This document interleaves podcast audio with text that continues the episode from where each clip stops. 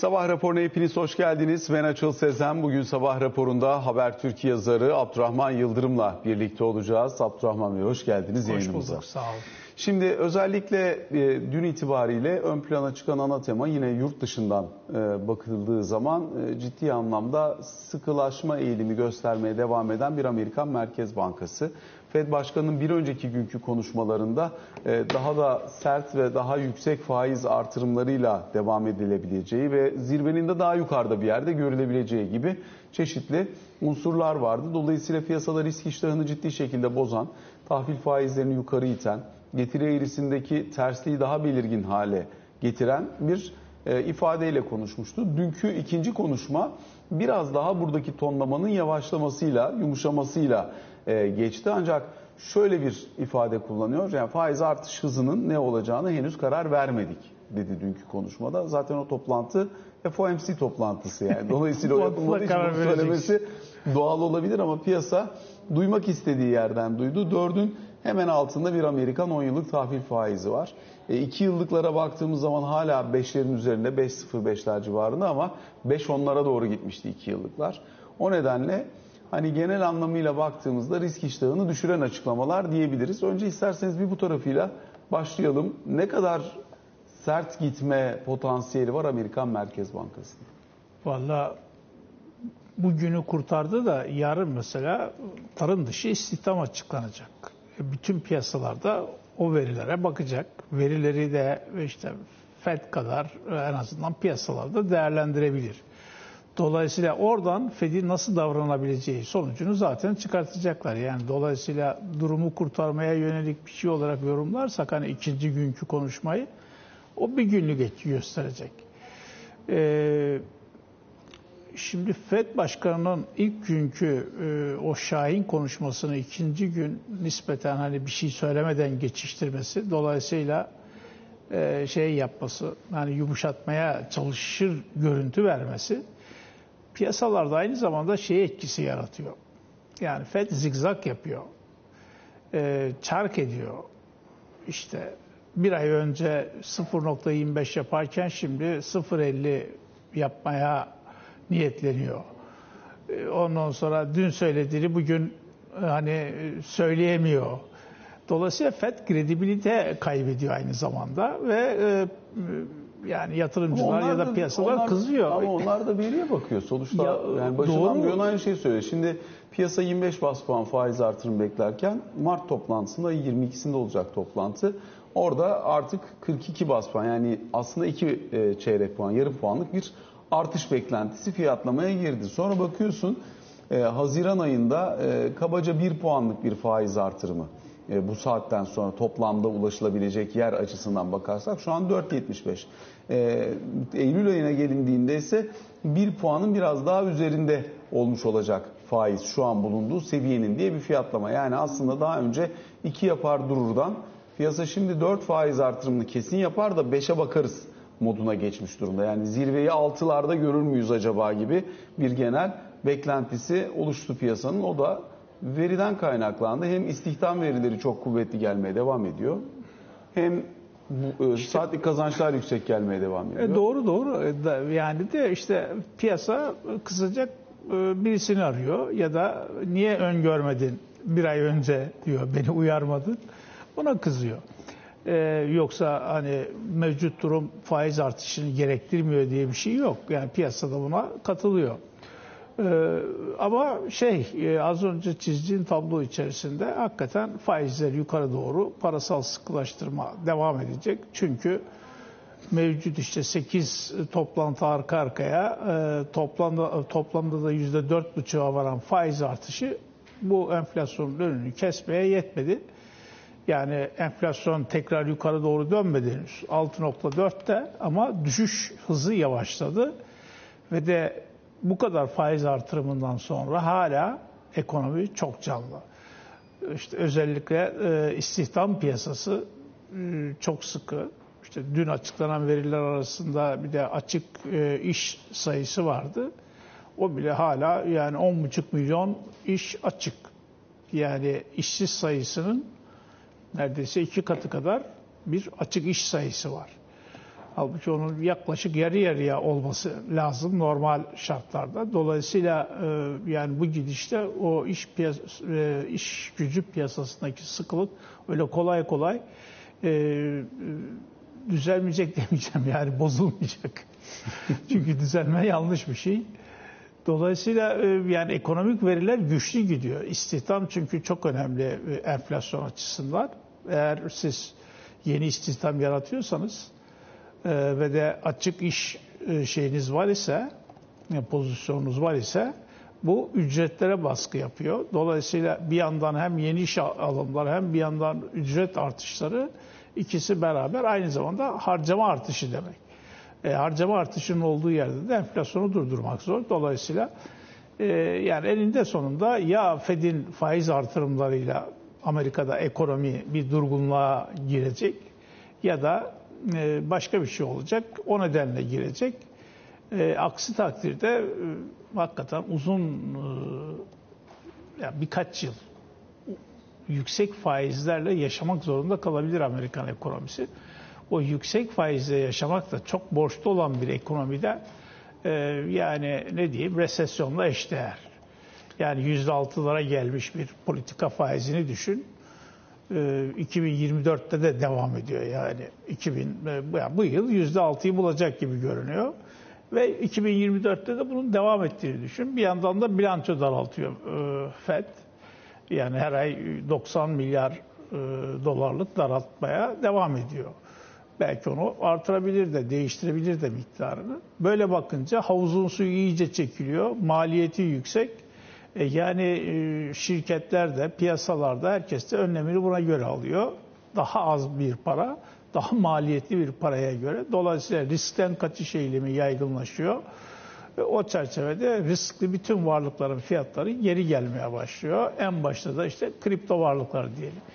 Yani kripto varlıklardaki yeni yıldan itibaren başlayan atak da zaten Fed'in durabileceği Mart ayından itibaren faiz artırımında ona dayanıyordu. Dolayısıyla hayda yine güzel günler göreceğiz çocuklar misali. Umuda kapılmıştı kripto piyasaları. Ama o umut işte bir ay kadar falan sürdü. Yani fazla sürmedi. Şubat ortasına itibaren bozuldu piyasa. Peki dolar güç kazanıyor. Doların evet, güç böyle bir ortam. ortam ister istemez e, herkes için riskin daha arttığı, maliyetlerin daha yükseldiği bir ortam.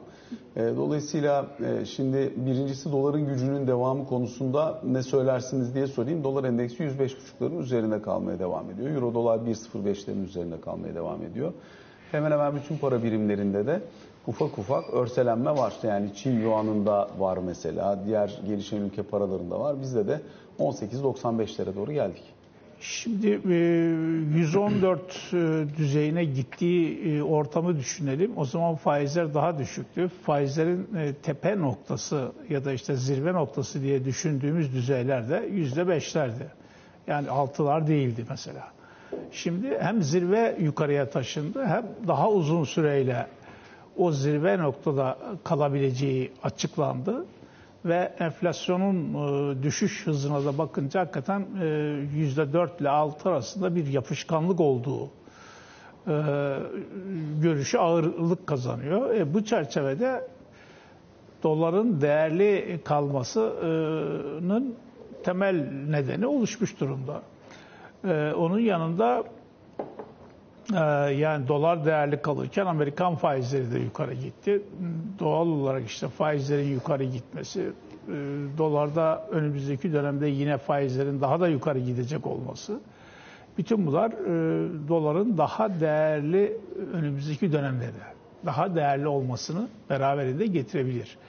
Yani yıla girerken mesela yapmış olduğumuz tahminler hakikaten e, doların kısmen değer kaybedebileceği yönündeydi bu sene için.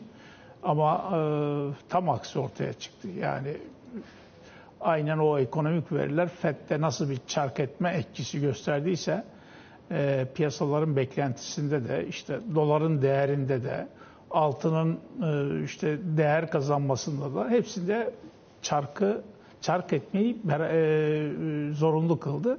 Aynı şekilde altında değer e, kaybediyor, düştü e, ve bu düşüşünü önümüzdeki dönemde de kısmen sürdürecek gibi görünüyor çünkü dolar değerlenecek.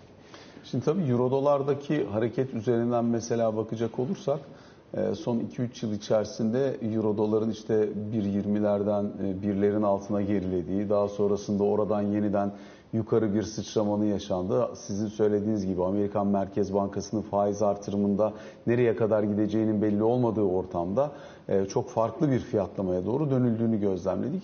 Zirveyi gördük dedikten sonra da piyasa freninden boşalmışçasına bu sefer Euro lehine pozisyonlanmaya başladı. Çünkü oradaki faiz artırımları geriden geliyordu. Şimdi Amerika'daki artırımlar altılara yakın bir yerlerde sonlanacaksa Avrupa'daki artırımların da öngörüldüğü gibi 3,5'larda değil daha yukarılarda sonlanma olasılığı belirir mi? Bu önemli bir soru zira e, tema artık çok belli. Yani Amerika'da e, işin ucunu gördükten sonra biraz daha Euro tarafına yüklenecek gibi görünüyor piyasa. Ee, evet yani piyasaların e, para kazanma e, şeyi herhalde taktikleri bu olsa gerek. Yani bir veriyi göz ardı edebiliyor, e, bir veriyi çok önemseyebiliyor. O veriyi önemsedikten sonra ya da gelişmeyi çok önemsedikten sonra fiyatlar biraz aşırıya kaçıyor. Bu sefer karşı görüş ya da karşı gelişmeye fiyatlamaya başlıyor. Dolayısıyla oynaklık artmış oluyor. Burada dediğin doğru. Yani bu işlenmiş ve fiyatlanmış durumda da değil. Yani önce bir doların değerlenmesi işte fiyatlanıyor. Ee, ve doların faizi işte diyelim ki yarım puan en fazla artabilecekken e, euronun faizi e, bir buçuk puan düzeyinde artacaktı. Bu şekilde bir denge kurulmuştu. Şimdi o denge değişti. Ee, çünkü e, yani dolarda da en azından 1.25 puanlık faiz artışı gündeme geldi. Dolayısıyla faiz artışlarında sanki eşitlendiği gibi. Dolayısıyla Avrupa cephesinden yeni açıklamaları görmemiz lazım, yeni gelişmeleri görmemiz lazım. Herhalde o gelişmeler gündeme geldikçe bu sefer Euro'nun da kısmen dolara karşı değerliliği söz konusu olacak. Ama o sırada tabii e, gelişmekte olan ülke e, paraları her iki durumda da e, şey edecek, etkilenecek. Ama yani e, yıl için öngörülen daha değersiz e, dolar şeyi artık geçersiz. Çünkü faiz, Amerika'daki faiz yaklaşık bir puan daha yukarıda teşekkül edecek. Ee, ve de bütün yıl boyunca da bu düzeylerde kalacak. E, kaldı ki yani 2024'ü de kapsamaya başladı e, şeyler, beklentiler. Peki buradan biraz iç gündeme dönelim mi? Türkiye'de tabii, tabii deprem sonrasında ortaya çıkan ciddi anlamda e, herkesi de sarsan bir yıkım söz konusu oldu. E, burada depremin maliyetini herkes farklı hesaplıyor. İşte 80 milyar, 100 milyar, 120 milyar dolar hesaplayanlar var. Burada sadece bina maliyeti değil, altyapı yenilenmesi, yaşamın yeniden kurgulanması, kentlerin yeniden inşası her şey dahil buna. Dolayısıyla böyle bakıldığında üretim kaybını falan da işin içerisine kattığımız zaman can kayıpları zaten bambaşka bir yerde. Onu hiç e, hani tekrar acıyı deşmemek adına e, bir kez daha dile getirme ihtiyacı bile duymuyoruz. E, bunun kaynağının nasıl bulunacağı, nereden bulunacağı ciddi tartışılıyor. Şimdi e, dün itibariyle kamuya olan borçların yapılandırılmasını içeren bir kanun teklifi vardı mecliste görüşülen. E, bunun içerisine e, bir e, yeni e, madde dizisi eklendiğini söyleyebiliriz. Buna göre kurumlar vergisi mükelleflerine verilmekte olan çeşitli e, indirimler, istisnalar ve teşvikler vardı. Devlet diyor ki ben bu verdiğim indirimler, faydalanabileceğiniz indirimler, destekler ve teşviklerden bir 10 puanı deprem için kullanmak üzere kesiyorum. Ne dersiniz?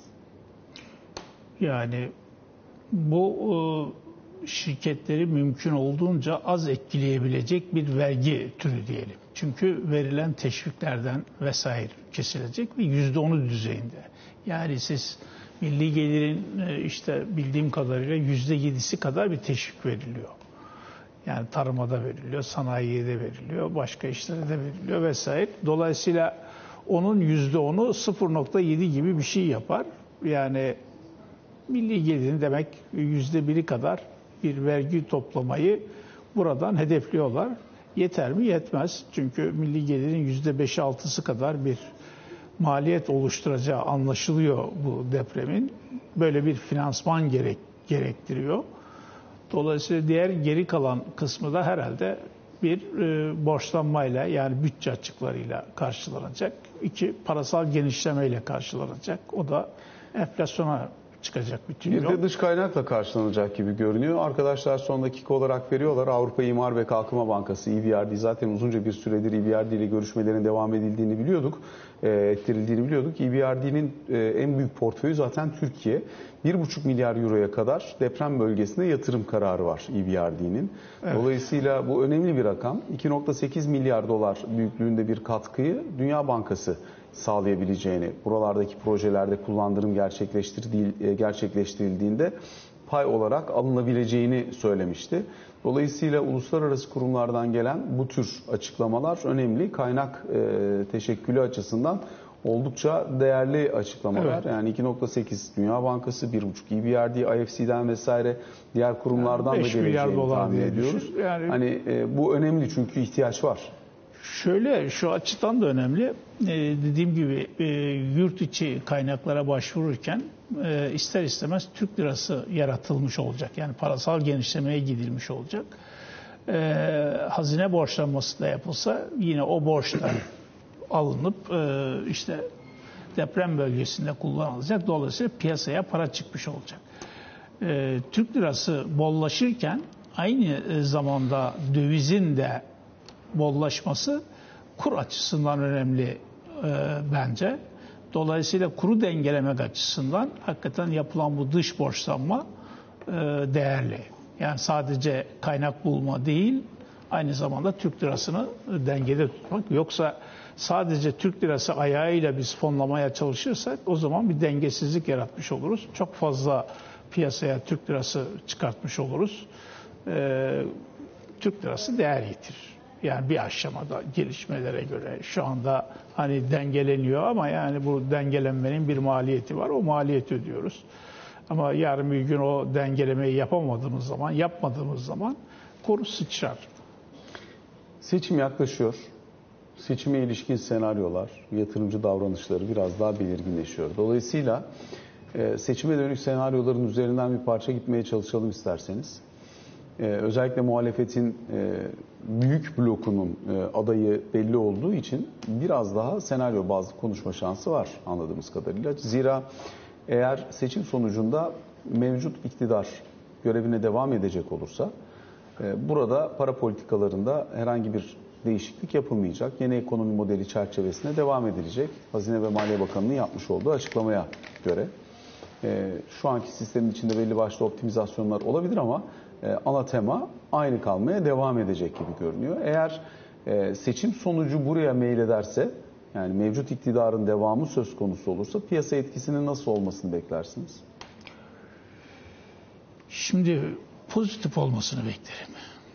Ee, çünkü yani piyasanın e, serbestçe oluşmasına imkan sağlayacak diyelim. Mevcut iktidarın devamı açısından soruyorum. Ha, hayır ben, ben tersini anladım. Yok. Muhalefetin mevcut gelmesi. iktidarın devamı Mevcut açısından e, iktidarın devamı olduğu zaman da bence bugünkü politikalar aynen uygulanmayabilir. Şöyle bir yeni gelişme oluyor.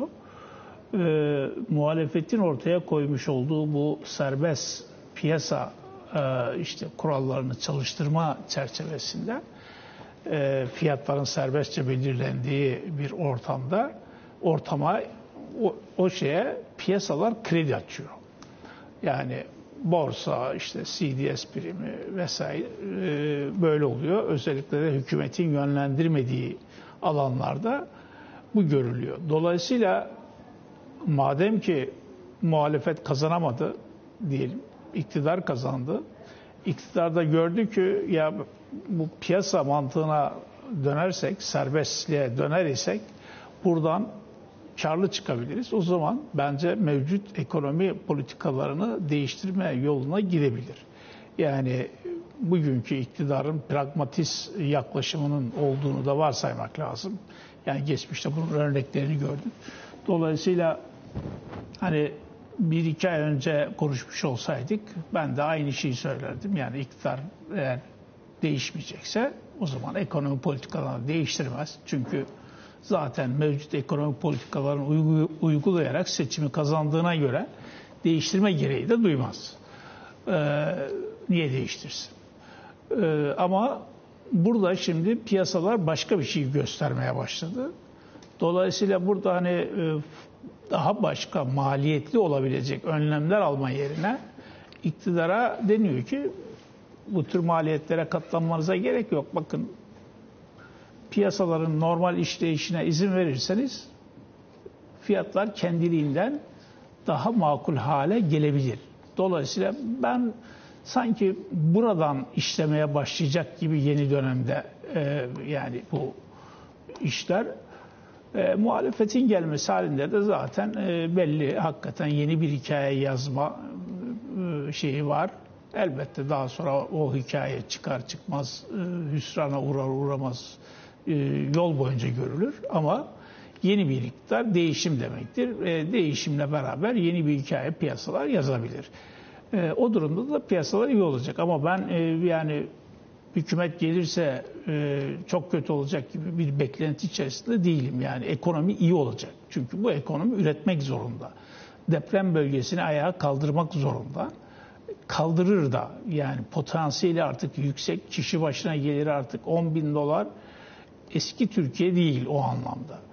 Kişi başı e, gelirin yükselmiş olması, işte ihracatın, ithalatın buna göre yüksek olması, istihdamın yüksek olması, çeşitli sektörlerin gelişmiş olması, nüfusun artmış olması vesaire e, ortaya hakikaten iyi bir potansiyel çıkartıyor. Dolayısıyla e, mali alanda da iyi bir şeyimiz var, boşluğumuz var kullanabileceğimiz işte deprem bölgesi. Yani içeriden ve de dışarıdan boşlanmayla bu işin altından yani finansman olarak rahatlıkla kalkabiliriz. Yeter ki işte yeni binalarda kurallarına uygun yapılabilsin, depreme dayanıklı yapılabilsin. İşte bu artçılar devam ederken de hani temelleri atılmasın. Çünkü o temellerde hakikaten daha sonra sorun yaratabilir. Ee, yani iktidarın gelmesi durumunda evet yeni bir hikaye yazma e, durumu olmayacak ama iktidar ekonomi politikalarını değiştirebilir. Piyasa yaklaşımına daha yakın uygulamalar içerisine girebilir. Çünkü piyasalar bunun yolunu gösteriyor. Yani sonuçta piyasaları yönetmek yani mal piyasaları illa finansal piyasaları kastetmiyoruz. Ee, piyasalaşmaya izin verdikçe eğer mesela fiyatlar daha aşağı düşecekse, rekabet artacaksa, verimlilik artacaksa e, yani o zaman hükümet bunun karşısında niye dursun? Niye bedel ödesin e, de işte fiyatları bir yerde tutmaya çalışsın ya da işte piyasaları bir yerde tutmaya çalışsın. Yani atıyorum işte teşvik veriyor. Yani insanlar yatırım yapıyorsa, girişimciler yatırım yapıyorsa e, teşvik vermenize gerek yok. Niye veriyorsunuz? Yani az önce söylediğim yüzde yedi civarında böyle teşvik var toplamda. Yani sayısız teşvik var. Hatta işte bilinmeyen pek çok teşvik de var. Ee, ayrıca da belirteyim yani o teşviklerin de bir gözden geçirilmesi ve e, azaltılması lazım. Yani sürekli teşvikle Türk özel sektörünün bir yere gidebileceği şey yok. Yani krediye teşvik, e, ondan sonra yatırıma teşvik, e, üretime teşvik, e, enerjiye teşvik, her şeye teşvik, istihdama teşvik. Yani teşvik şeyiyle büyüyen bir sanayi, büyüyen bir üretim ilelebet sürdürülemez ve maliyeti yüksek olur. Ve son dönemlerde, son yıllarda da giderek böyle Türkiye'nin rekabet gücünün zayıflamakta olduğunu görüyoruz ve ihracatçıların yaklaşımından da bunu çok net görüyoruz. İhracatçılar sürekli kur artsın diyor. Rekabet gücümüz azalıyor. İhracatçılar haklı olabilir ama yani geçen sene bu zamanlarda böyle bir şikayet yoktu. Çünkü daha kur yeni yüzde yüz civarında artmıştı. E, o yüzde yüz artışı siz 5-6 ay içerisinde bitiriyorsanız 5-6 ay sonra tekrar üzerine artış istiyorsanız, artış gerektiğini söylüyorsanız e, durum sürdürülemez. Yani 6 ay sonra bu sefer yani şu anda kuru tekrar biz yukarı yönde sıçratsak, ihracatçıları rahatlatsak, Türkiye'nin rekabet gücünü artırsak 6 e, ay gidecek. O sırada toplum çok büyük bir bedel ödeyecek. Yani enflasyon yoluyla e, tekrar fakirleşme olacak. E, bunu ne kadar sürdürebiliriz? O zaman bırakalım. Herkes kendi ayakları üzerinde dursun. Rekabet etmeyi öğrensin. Hayatta kalmayı öğrensin. Ve de Türkiye bir döviz kazandırıyorsa da bu gerçekten döviz kazandırmış olsun. Abdurrahman Yıldırım çok teşekkür ediyoruz. Ben teşekkür Değerli ederim. görüşlerinizi bizlerle paylaştığınız için kısa bir araya gidiyoruz. Sonrasında Ali Can Türkoğlu da bizlerle olacak. Kaldığımız yerden devam edeceğiz.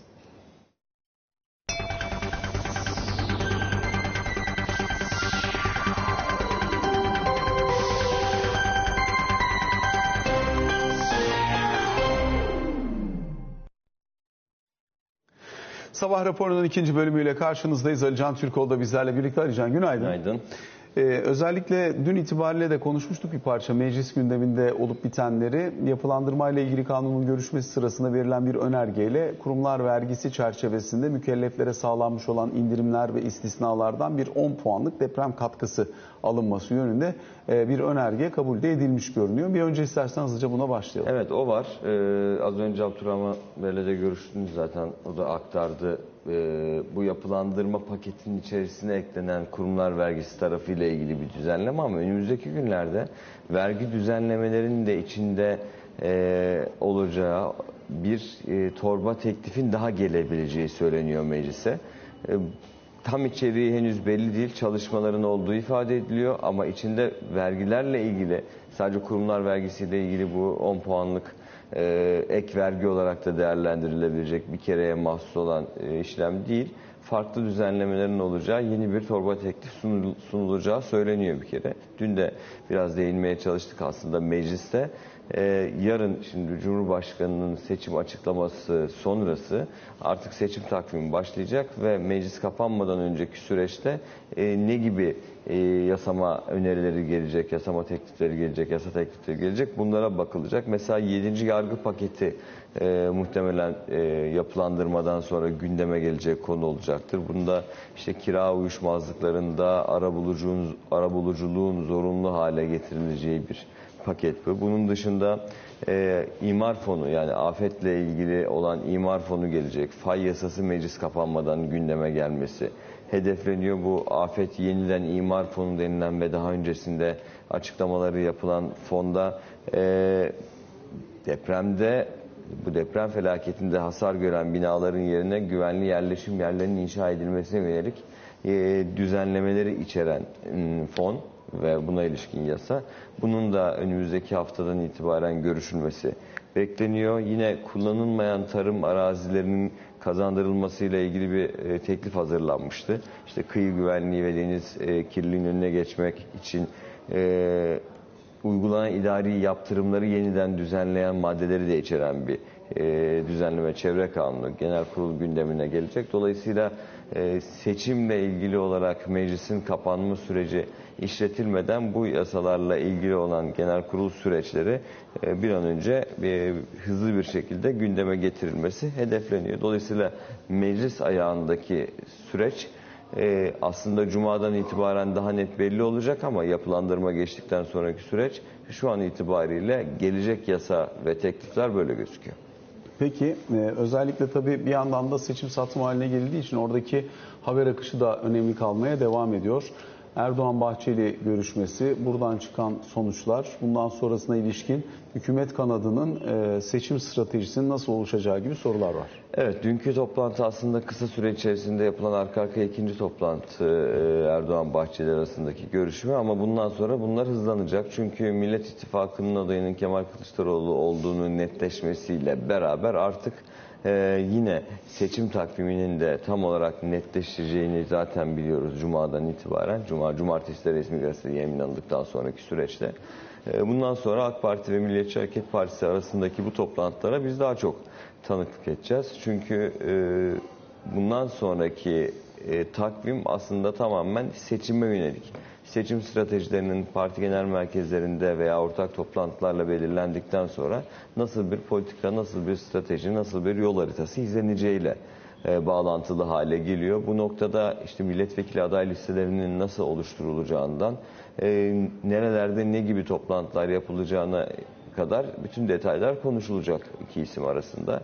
E, dolayısıyla Erdoğan Bahçeli görüşmesinde tam anlamıyla artık bir e, Cumhur İttifakı'nın seçim gündeminin nasıl oluşacağıyla ilgili detay toplantıların başlangıcı olarak da bakmak lazım. Bu arada e, geçtiğimiz hafta içerisinde çok konuştuk. Merak eden izleyicilerimiz de vardır. Yüksek Seçim Kurulu'nun depremden zarar gören illerde bir heyet göndererek çalışma yaptığını ifade etmiştik. Bu çalışma tamamlandı, dönüldü. Şimdi Yüksek Seçim Kurulu kendi raporunu hazırlıyor. Muhtemelen gelecek hafta içerisinde de kamuoyuyla paylaşacaktır. Ee, ama şu var, e, tespit edilen eksiklikler var mı? Var bölgede ama tüm bu tespit edilen eksikliklere rağmen 11 ilde seçim yapılmasının önünde herhangi bir engel olmadığına yönelik bir rapor hazırlıyor Yüksek Seçim Kurulu. Burada da özellikle adreslere ilişkin ne gibi e, çalışmalar yapılabileceği soruluyordu. Geçici barınma yerlerinin adres olarak gösterilebileceğine yönelik açıklama yapılacak. Yani işte e, çadırlar, prefabrik evler, karavanlar artık nerede geçici olarak barınılıyorsa, ikamet ediliyorsa bu adresler resmi adres olarak gösterilebilecek E-Devlet üzerinden veya farklı uygulamalar üzerinden. E, farklı illere gidenlerin nasıl oy kullanacağıyla ilgili olarak ise mevcut sistemde, mevcut yasalarda bir değişiklik yapılmayacak. Yani mevcut illere gidenler isterlerse o askı süresi içerisinde e, ikametlerini gittikleri illere aldıracaklar ve orada kullanacaklar. Ya da e, seçim günü e, illere, ikametlerinin olduğu illere geri dönüp oy kullanıp geri dönecektir. Şimdi tabii burada özellikle konteyner kentlerin, işte çadırların veya oralardaki e, hani mesken olarak sayılabilecek olan yerlerin oy kullanım esasları, bunların hepsinin tanınması, taranması e, aslında siyasi partiler açısından da e, Yüksek Seçim Kurulu açısından da hakikaten çok yakın takip gerektiren bir süreç olacak herhalde. Ne kadarlık bir oy neresi için kullanılacak? E, bunlar hakikaten çok zorlayıcı işler. Evet ama şey zor zor ama e, neresi için kullanılacağı konusu çözülmüş durumda. Yani milletvekili sayıları değişmeyecek. Nerede Ancak kullanırsan orada olacak. Nerede kullanırsan orada olacak. İkametin neredeyse de orada olacak. İkametini değiştirebilirsin. İşte göç alan taraf illerle ilgili Yani olarak. mesela Kahramanmaraş'tan e, İzmit'e, İstanbul'a gelmiş olabilirsin. İkametini de değiştirmiş olabilirsin. İkametini alırsan zaten aldırdığın yer için kullanıyorsun. Aldırmazsan eğer oy kullanamıyorsun ya da gitmen gerekiyor. Yani geri gitmen gerekiyor. İkametin neredeyse orada kullanman gerekiyor. Sadece şu olacak muhtemelen e, yani muhtemelen değil süreç öyle. E, milletvekili sayıları değişmeyeceği için göç veren illerinde ancak fazlasıyla da bu süreçte insanların e, deprem olan illerden taşındıklarını da biliyoruz. Sadece şu olacak aslında e, seçmen sayısına oranla vekil sayısı daha fazla olacak o illerde. Ancak tabii zaten ana amaç e, o bölgelerin, illerin, ilçelerin tekrar e, eskiden olduğu gibi hayatın içinde olması, tekrar canlandırılması bu anlamda da birçok girişimde bulunulacağı ifade ediliyor. Tekrar insanların e, kendi memleketlerine, kendi yaşadıkları illere geri dönmeleri ve daha e, sağlam bir hayat yaşamaları için de e, devletin de elinden geleni yapacağı yönündeki açıklamalar geliyor üst üste işte en son. E, iki ay içerisinde çadırlardan konteynerlara geçileceği, bir sene içerisinde 600 bin üzerinde konut yapılacağına ilişkin açıklamalar Çevre Bakanı'ndan geldi. Ama takip edilecek seçimle ilgili olarak e, olan detay ise Yüksek Seçim Kurulu'nun e, o illerde seçim yapılmasının önünde bir engel olmadığı yönündeki raporu. Peki e, son olarak sürenin son iki dakikası içerisine geldik ama bir yandan mecliste olup bitenleri konuştuk. Bir yandan işte yeni döneme ilişkin bakış açısını konuştuk. Ee, özellikle dış ilişkiler açısından da e, gündemde neler var? Bir de hızlıca onu tamamlayalım. Şimdi bir konu Suriye konusu vardı. Türkiye, Rusya, Suriye arasında bakanlar düzeyinde Moskova'da bir toplantı olacağıyla ilgili bu toplantı olacak. Hatta dörtlü toplantı olacak. İran'da bu toplantının içerisine dahil edilecekmiş gibi gözüküyor. Bu bilgiyi aktaralım. İkincisi aslında bugün önemli gün.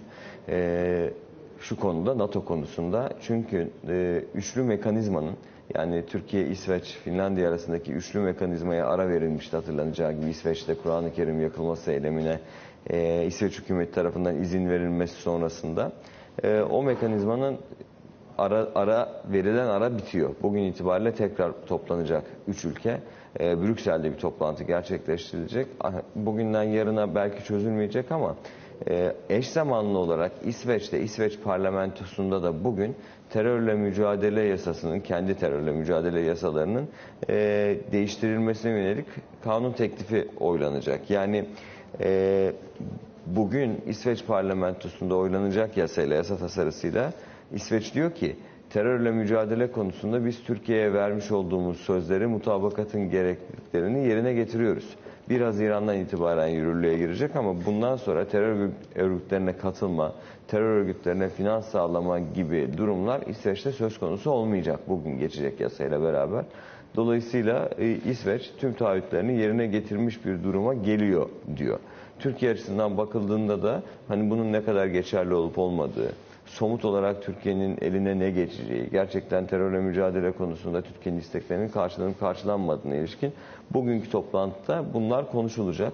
Dolayısıyla sürecin olumluya evrilebileceği söyleniyor bugünden itibaren. Ancak e, NATO'nun, NATO Genel Sekreteri Stoltenberg'in beklediği gibi bugün itibariyle artık üyelik konusuna e, Türkiye tamam diyecektir için ben biraz daha erken olduğunu düşünüyorum özellikle İsveç'le ilgili hususlarda. Alican teşekkür ediyoruz. Böylelikle sabah raporuna son noktayı koymuş oluyoruz. Hoşçakalın.